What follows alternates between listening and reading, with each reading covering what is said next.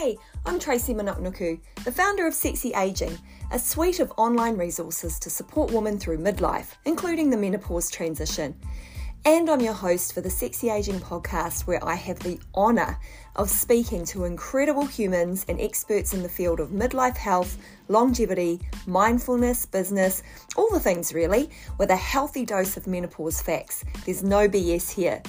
If you're interested in checking out my other services, which include a menopause management online course, workshops, coach calls, my book, and blog posts, then go to www.sexyaging.com. The podcast is also hosted there. Let's go.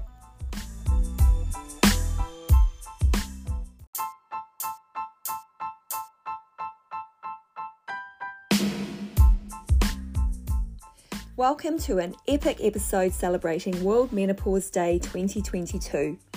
This is the first of two episodes today, and we're discussing a symptom that affects 30% of women in the menopause life stage, and that's the percentage of women who have told us in studies.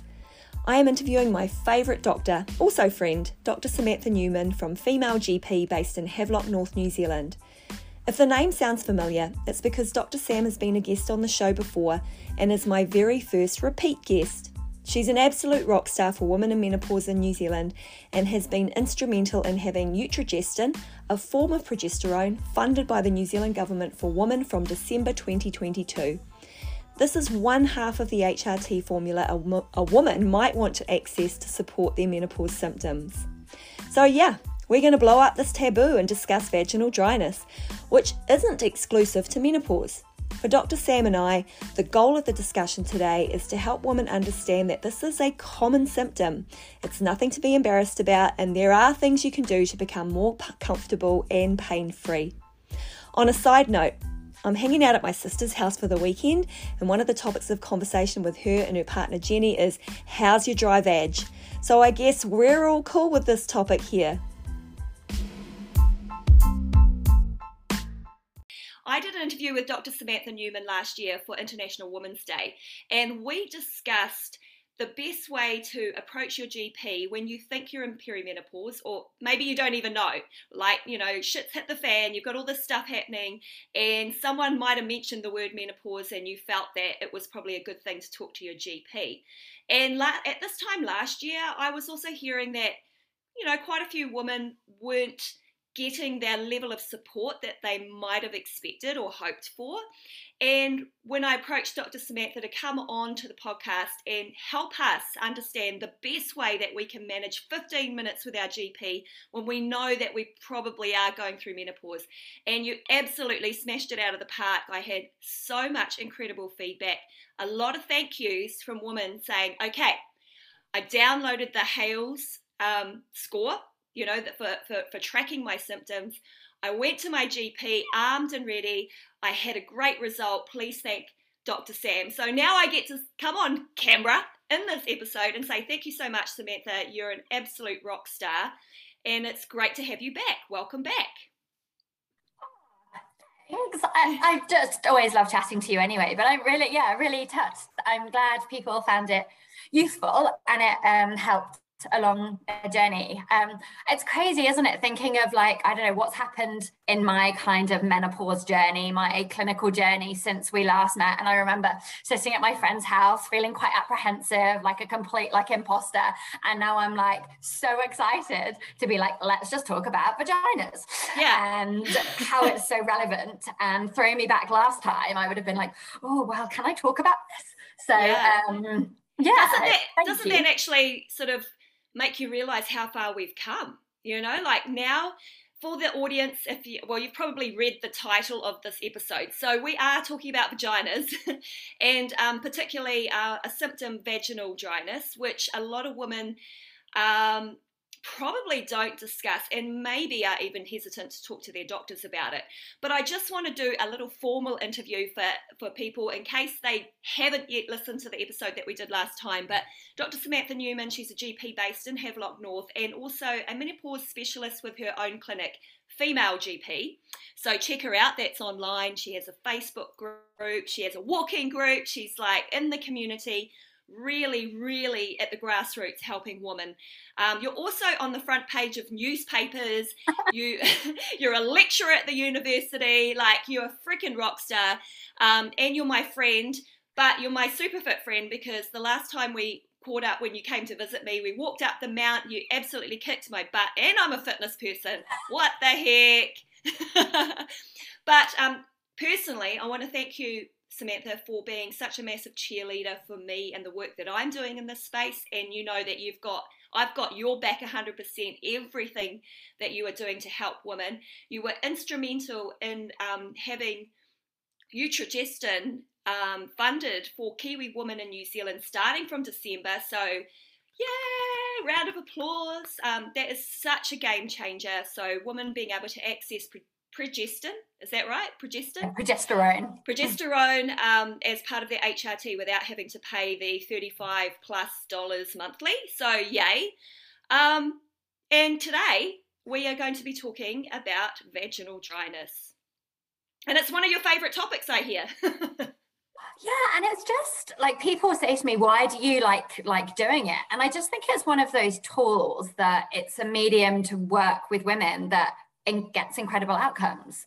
And it's just kind of evolved um, because I realized that what I do do as kind of a GP and working with kind of like, you know, the what we know is general practice, kind of, you know, skin things. Um, and I do a lot of prolapse and continence work as well, which we can talk a little bit about, and menopause. And then I realized that actually to be able to do all of this really well, I need to learn as much about this as I can.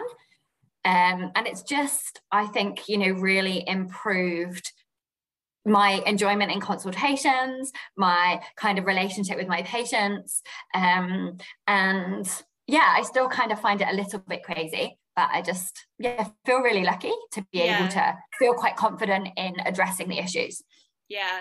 So I'm going to ask the questions, and I've thought about this from a woman's perspective, and particularly a woman in perimenopause, if this is a symptom for you, this we're we're going to smash through all the taboos. We're going to open up the doors, and we're going to talk about this. And I'm going to ask the question. So straight up. Uh, what is vaginal dryness? I think there are different parts to it. Can you help us understand this symptom? Oh, absolutely. Um, so, putting it really bluntly, the tissues get drier. So, in the past, um, it was called atrophic vaginitis, which is just awful. It's so demeaning, so demoralizing. And it basically means, you know, the vagina withers away, which is not, yeah, anyway. So, they've kind of renamed it as something called genitourinary syndrome of the menopause.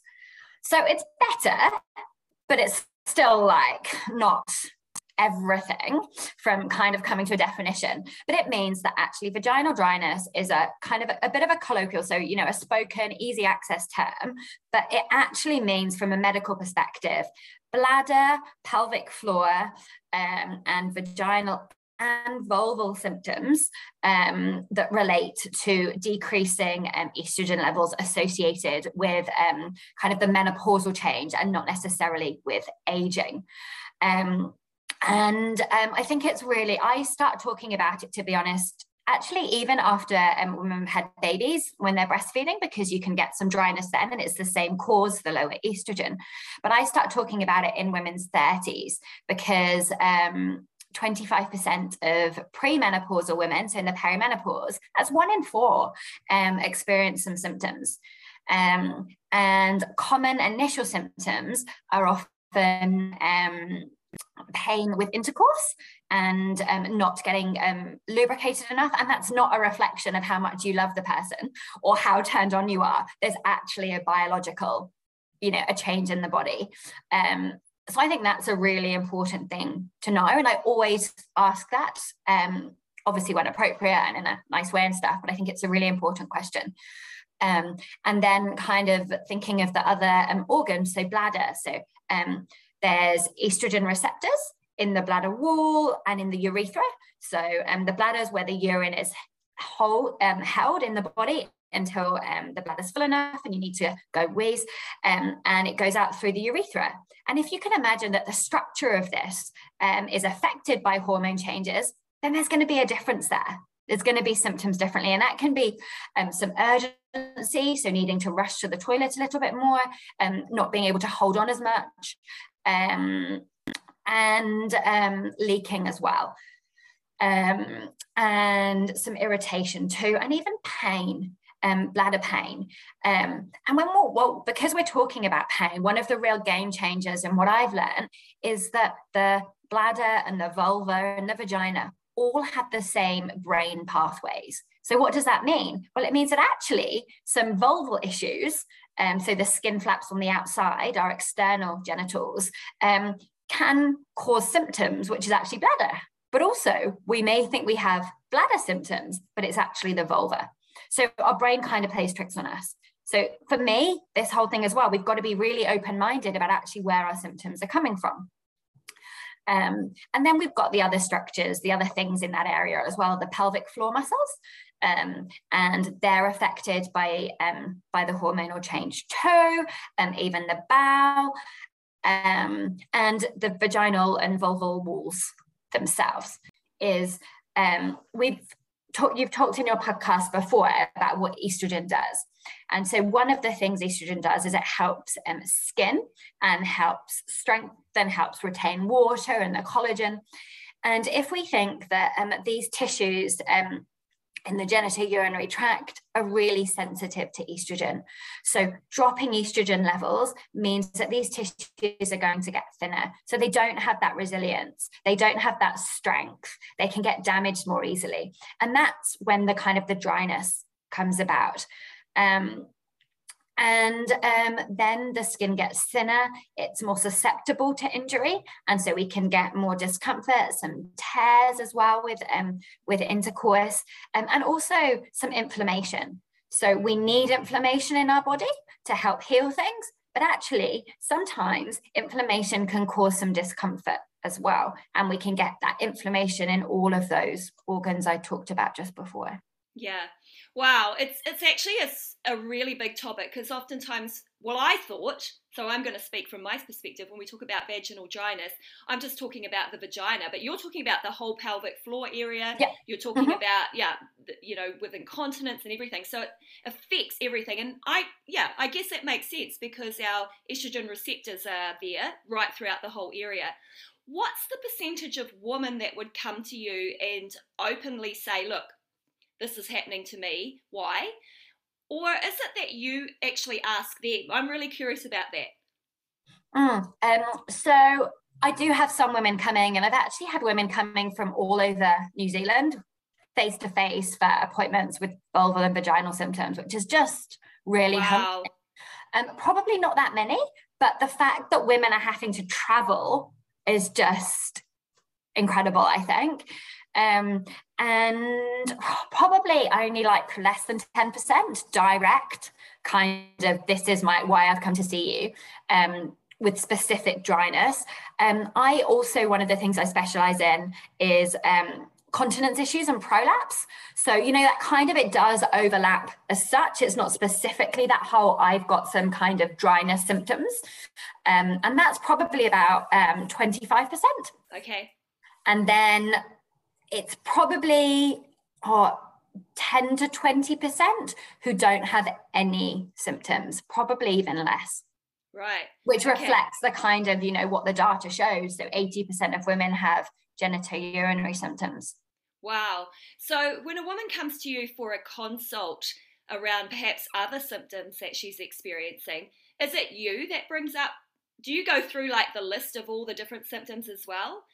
Yeah. So what, mm. what do you find? Like, if you ever bring up, hey, do are you experiencing vaginal dryness, and maybe they didn't put that on their checklist, do they often start to open up then and say, look, this is yeah, actually that yeah, maybe, or what's the response that you get most? I'm just really curious because I feel that we're not talking about it, and I've heard that women don't even discuss this with their GPs and mm-hmm. doctors. So yeah, you're probably the right person to give us a heads up on this conversation. So it's really mixed, really mixed. But I'm going to tell you about a, um, a lady I saw once, and there's I've had quite a few consultations fairly similar. So elderly lady um, in their kind of 70s and 80s, and they come with um, urinary tract infections, and um, so I'm just going to kind of do a little bit of a disclaimer. So I'm not giving medical advice today. There'll be things I've missed, but we kind of just, you know, we want to create that it's an open topic and give women confidence and to understand what's going on.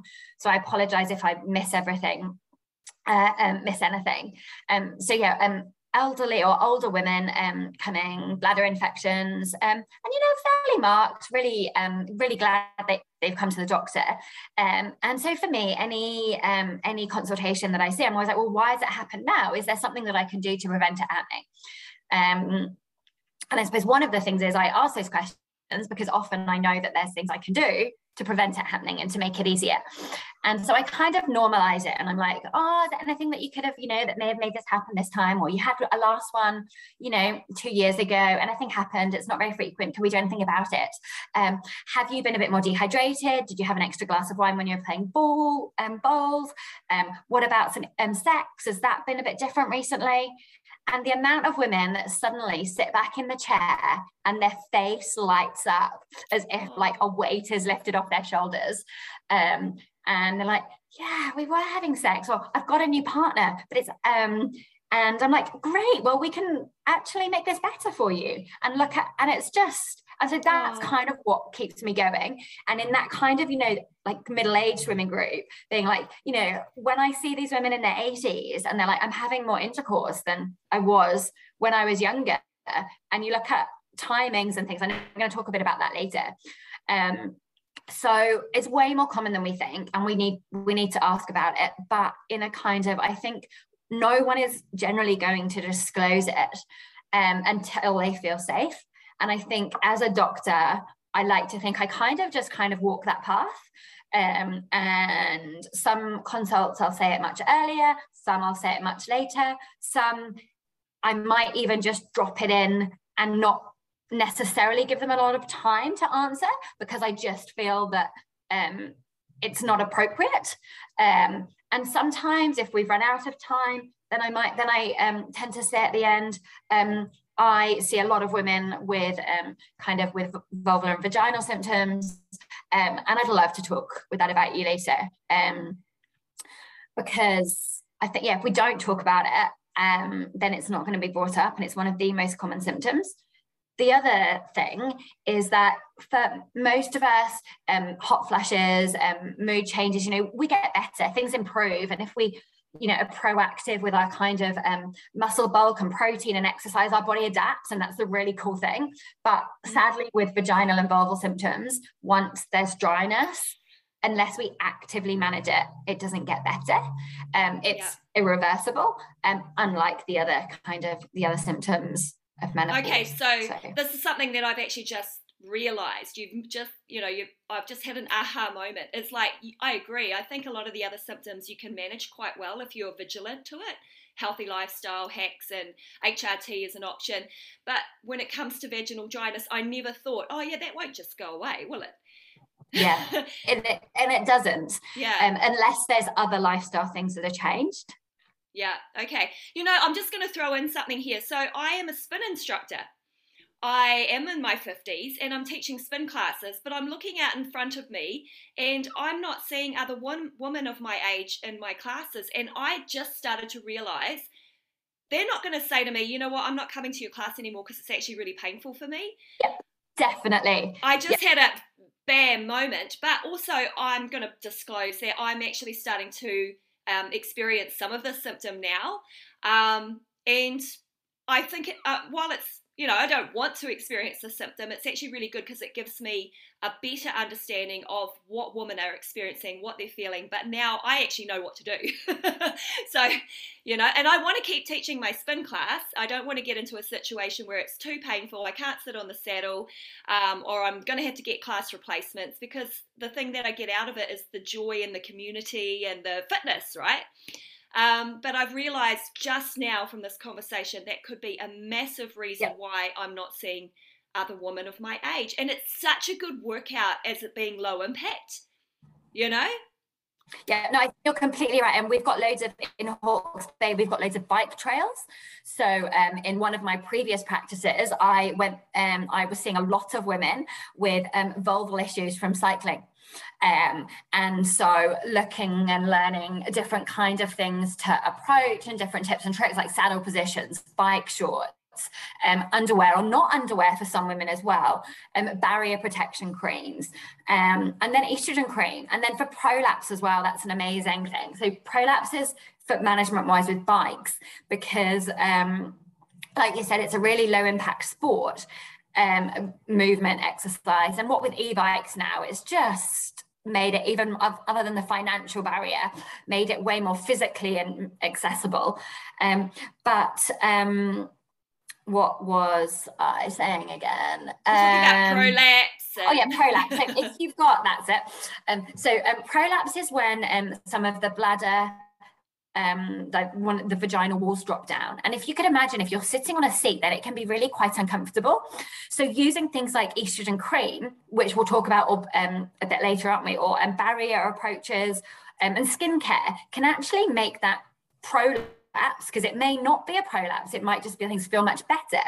Likewise, um, pessaries, um, kind of hitting it hard straight away now, but a pessary is almost like a sports bra for the vagina for some women. So it kind of can just lift everything up and support it, um, which can make cycling way more comfortable. So they're like some, you know, some of my amazing consults when I've seen some older women that have come that, oh, I can't bike anymore, I can't do this. And then we look at the skin um, options and things um, and can get them biking again.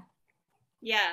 Oh, well, I mean, this was a complete left field question for you, right? Because I was just here sitting thinking about, oh, my own personal situation, you know, what's happening in my daily life, how this affects people that I may or may not see. So thanks for answering that because um, I threw you in the deep end there.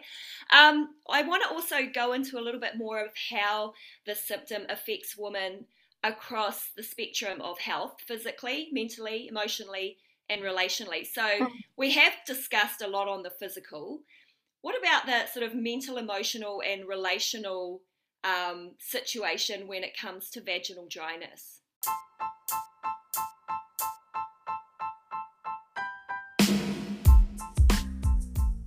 When I started perimenopause symptoms of sleeplessness, night sweats, sore joints, and muscle fatigue, I assumed my daily HIIT workouts were contributing.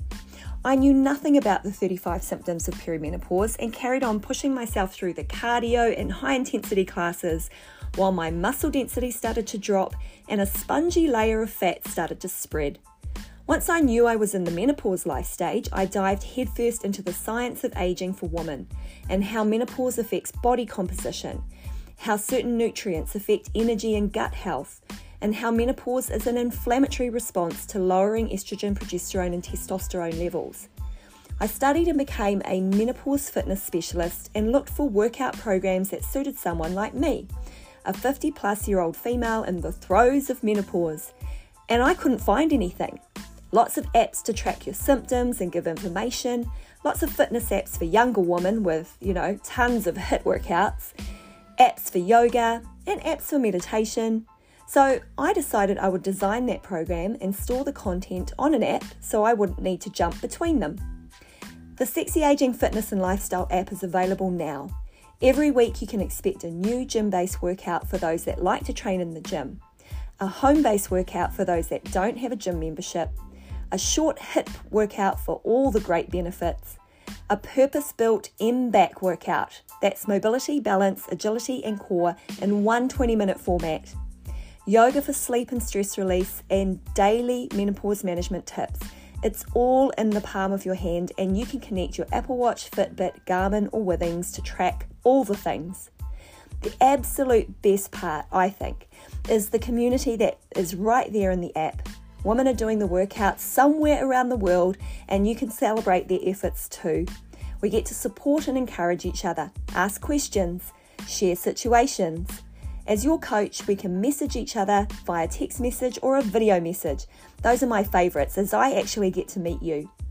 And if you're a Lone Ranger, you don't have to engage and you can access all the resources and slay the day. There is a one week free trial. You can access the link in the show notes.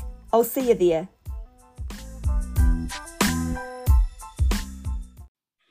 I think it's kind of a bit twofold actually, because I you know, when we've got some physical symptoms, I've actually had women that have stopped work because they're so affected by their physical experience.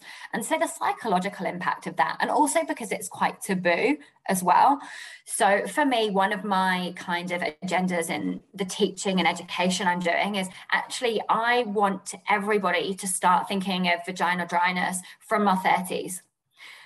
Because when we can get that pain starting, it starts that um, kind of cascade ongoing and becomes harder to manage because there's such a huge psychological impact in it.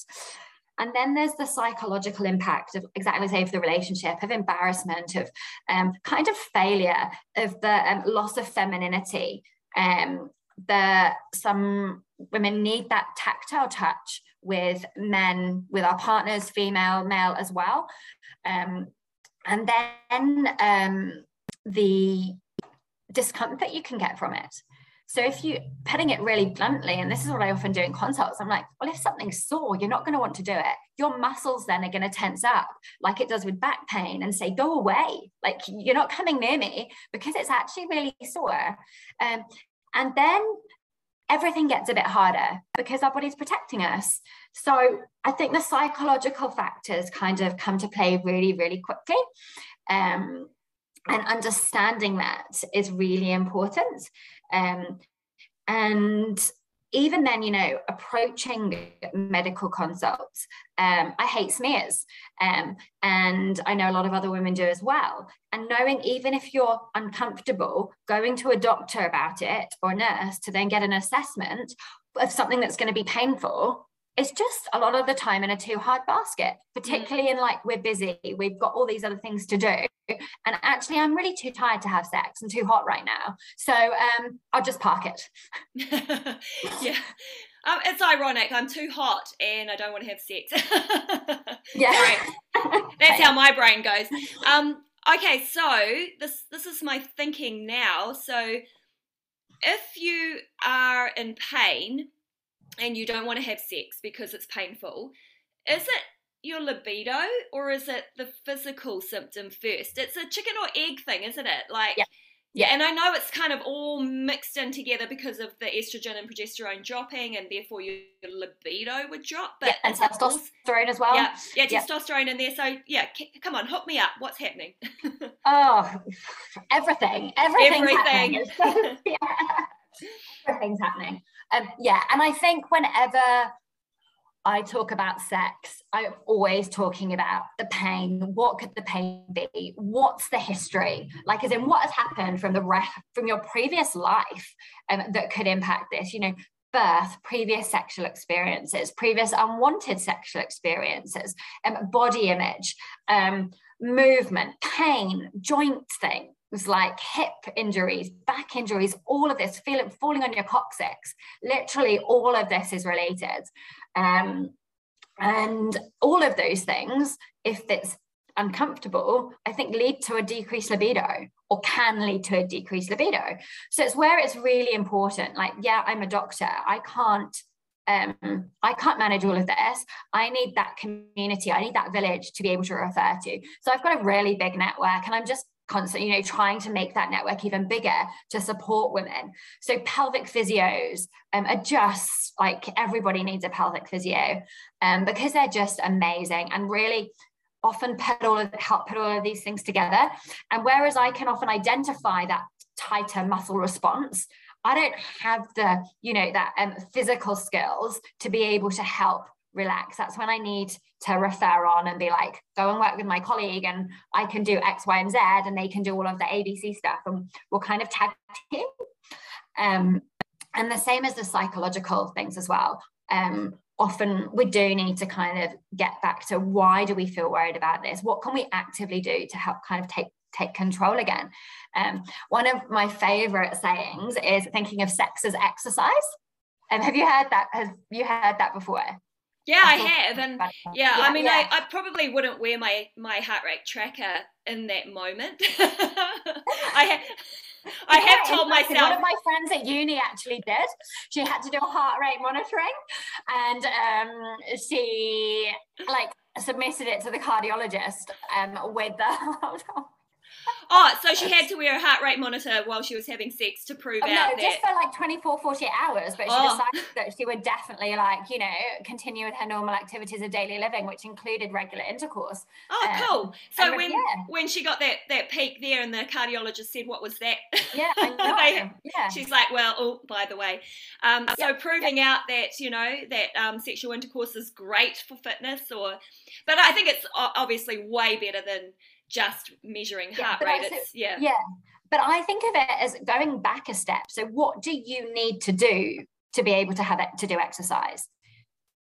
And they're the concepts I think that almost need to be applied to sex. So, actually, when something is sore, when you're tired, when you don't have the right equipment, be it clothing, footwear, underwear, you're not comfy in your body, and um, you've got that pain, you don't have the pain or If you don't have the right lubricant or your lubricant makes you sore, you're not going to want to do it.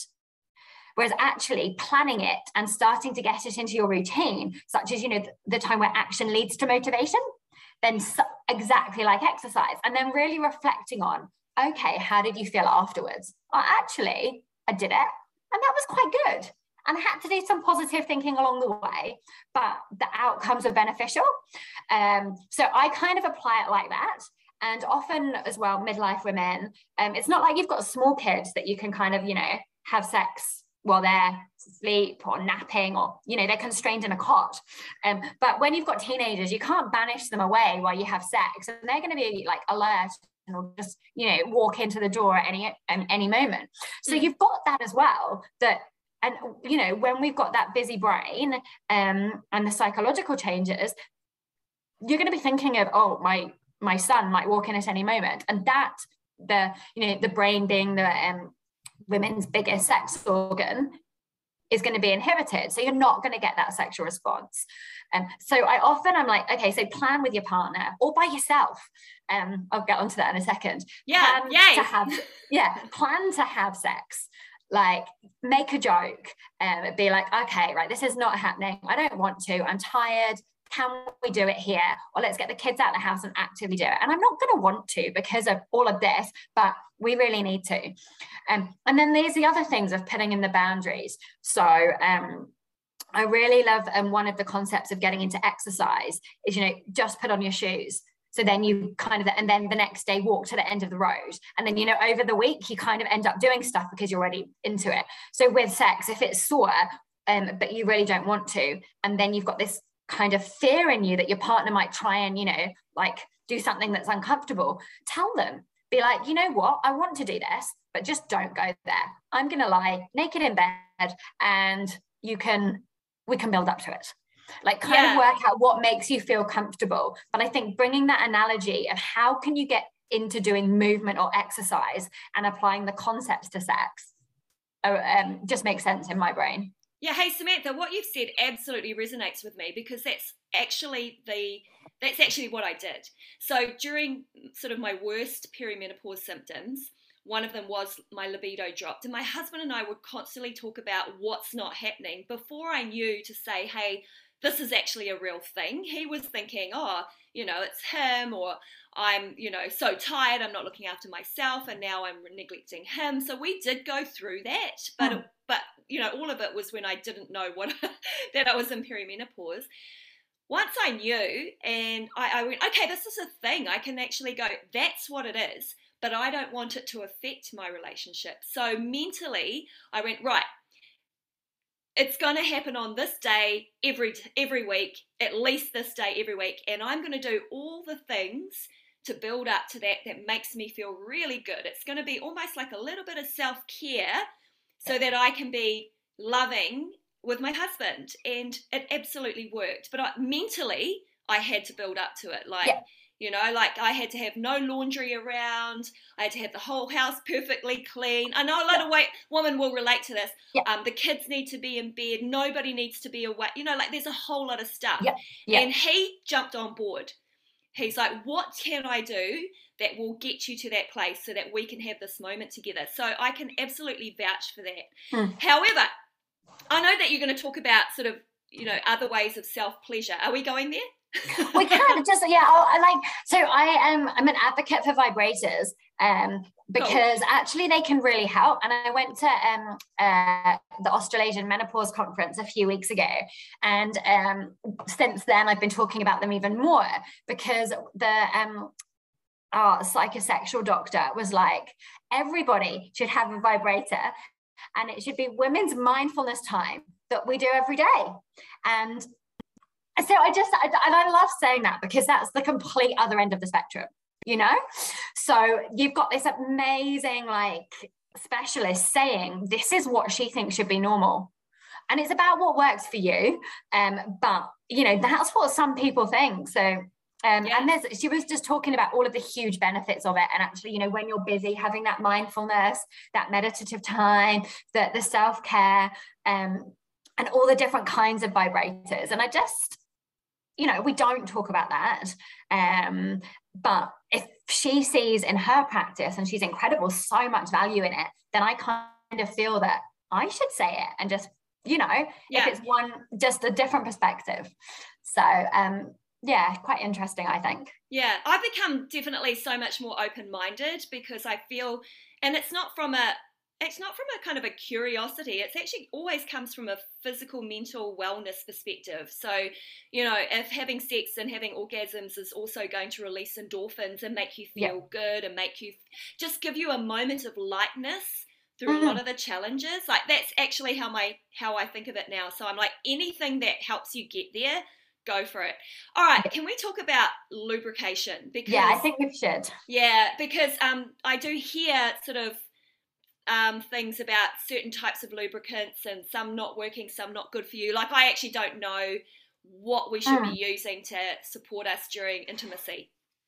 Yeah, so um, I'm going to be quite. Um, I um, know that um, Tracy is linked in with this amazing lady called Georgina, who you're going to be chatting to in the future, and um, she can articulate this in a more constructive, structured way than me. So I'm just going to kind of, you know, talk about the basics um, and let her do all of the amazing, um, amazing education.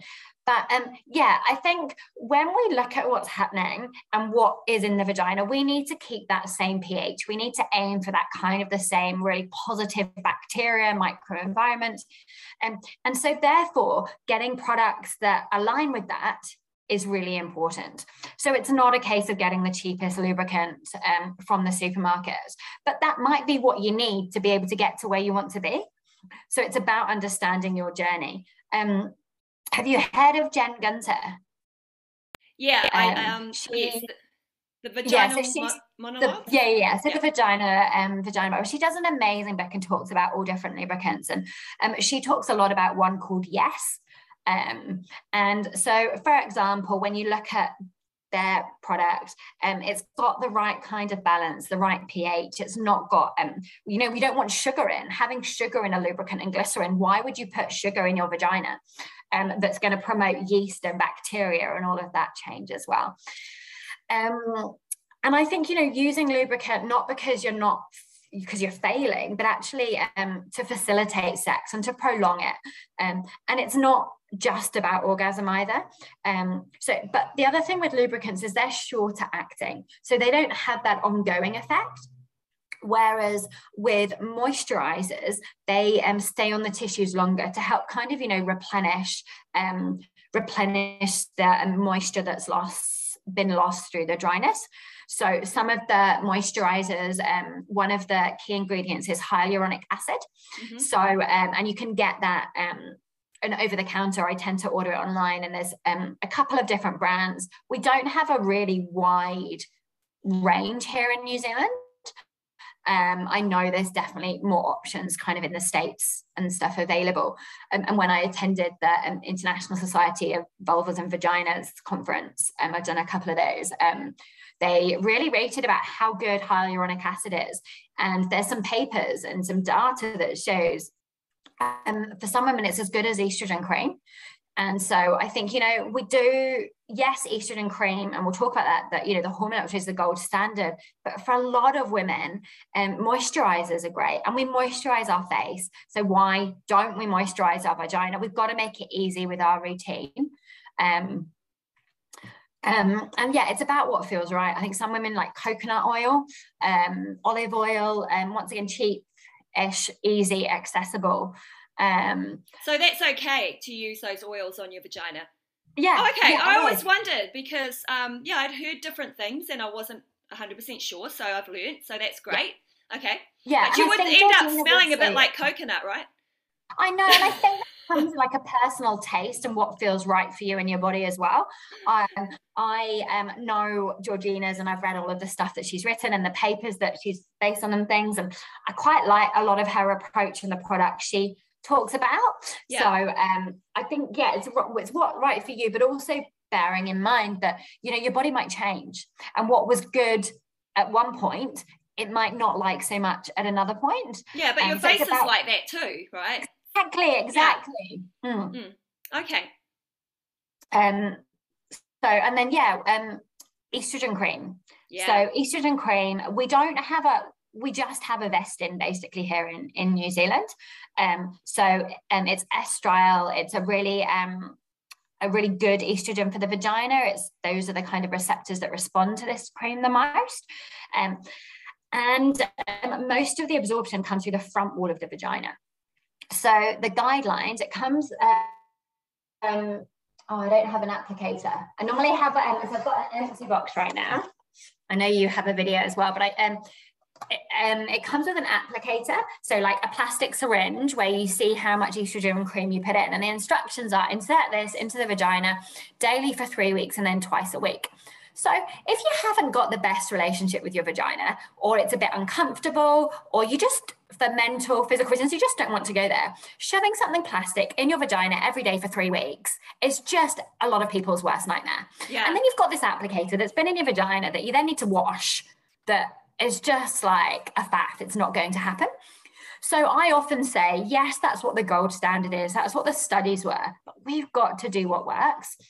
And actually, just finding out the amount you need, putting it on as suits you, and working it out can be really helpful um, and make it happen. Um, there are also pessaries, which you put in literally like things that you put into the vagina. Some women prefer them because they're easier, some find them a bit messier. Um, but even when we insert things into the vagina, in some women, um, the external tissues are still quite dry. Mm. Um, and for some women, that's symptomatic and they're aware of it, so they experience some symptoms. Um, and some women don't have that awareness. But when I examine women, um, I will, if they're happy, some women like to see photos of me describing the changes so they can understand and monitor themselves. Others want me to talk about it. Others want to know nothing, and that's fine as well. Um, so um, there are things like this, the tissues actually get paler. So around the urethra, so the wee hole can can get really white. It's not this um, pinkish vascular.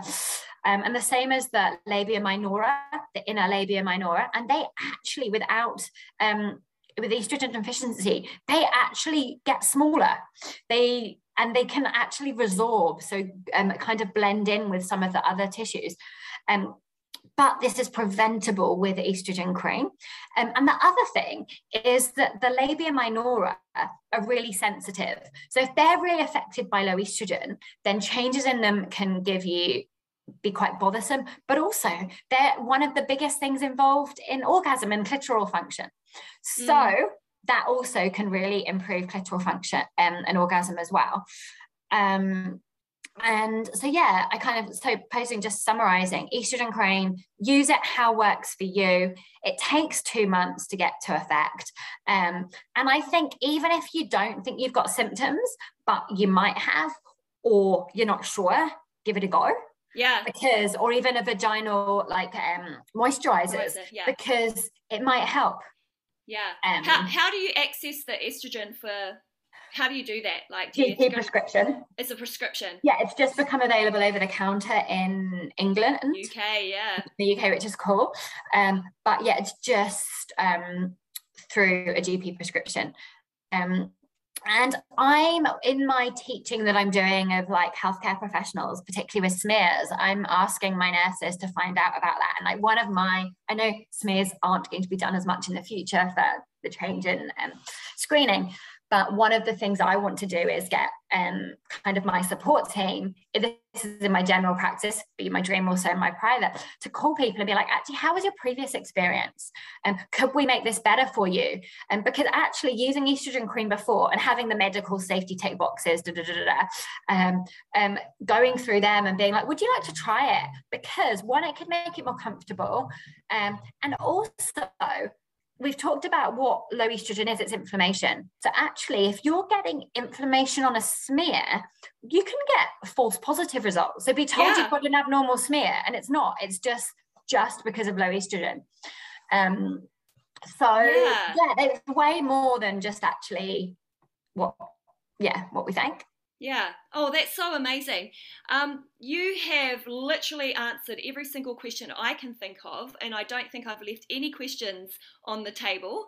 Um, so, Samantha, thank you so much. Is there anything else that you wanted to share with women? Because I, I know that you are very passionate about this particular topic and, and how game changing it is for women living, you know, living every day out there in the community, doing the things they love, having great relationships with their families and partners and what have you.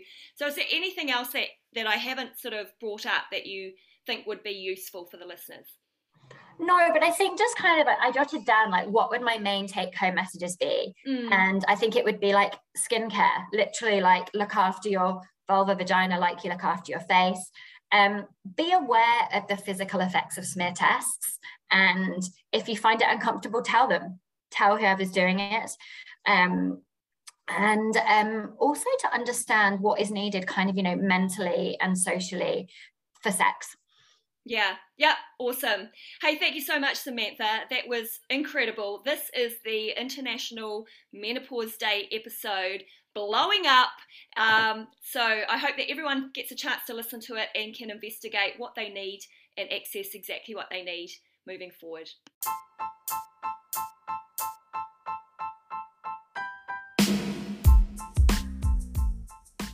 I always adore speaking with Dr. Sam.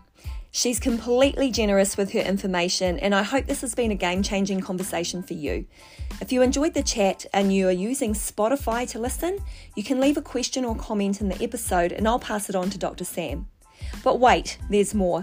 For today only, there will be another World Menopause Day episode, and we're going to continue to discuss vaginal dryness and natural support methods with my guest, Georgina Langdale from NatFem.